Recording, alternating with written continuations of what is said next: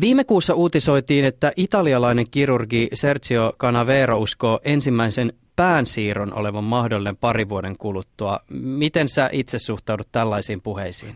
No siinä on taas yksi kirurgi, joka haluaa itselleen vaan nimeä, hmm. nimeä ja medianäkyvyyttä. Että, mm, kyllä se varmasti kaikki tekniset temput on mahdollisia, mutta onko siinä muuten sitten niin kuin tällaisessahan toiminnassa pitää aina ottaa myöskin eettisyys huomioon ja, ja toiminnan kustannukset ja se kokonaisuus, että en mä näe tätä kyllä oikein realistisena asiana, että kyllähän meidän täytyy myöskin hyväksyä se, että eihän me ikuisia olla. Ja, ja mikä olisi indikaatio, milloin siirtoa sitten harkittaisiin. En mä vaikea sitäkin ajatella.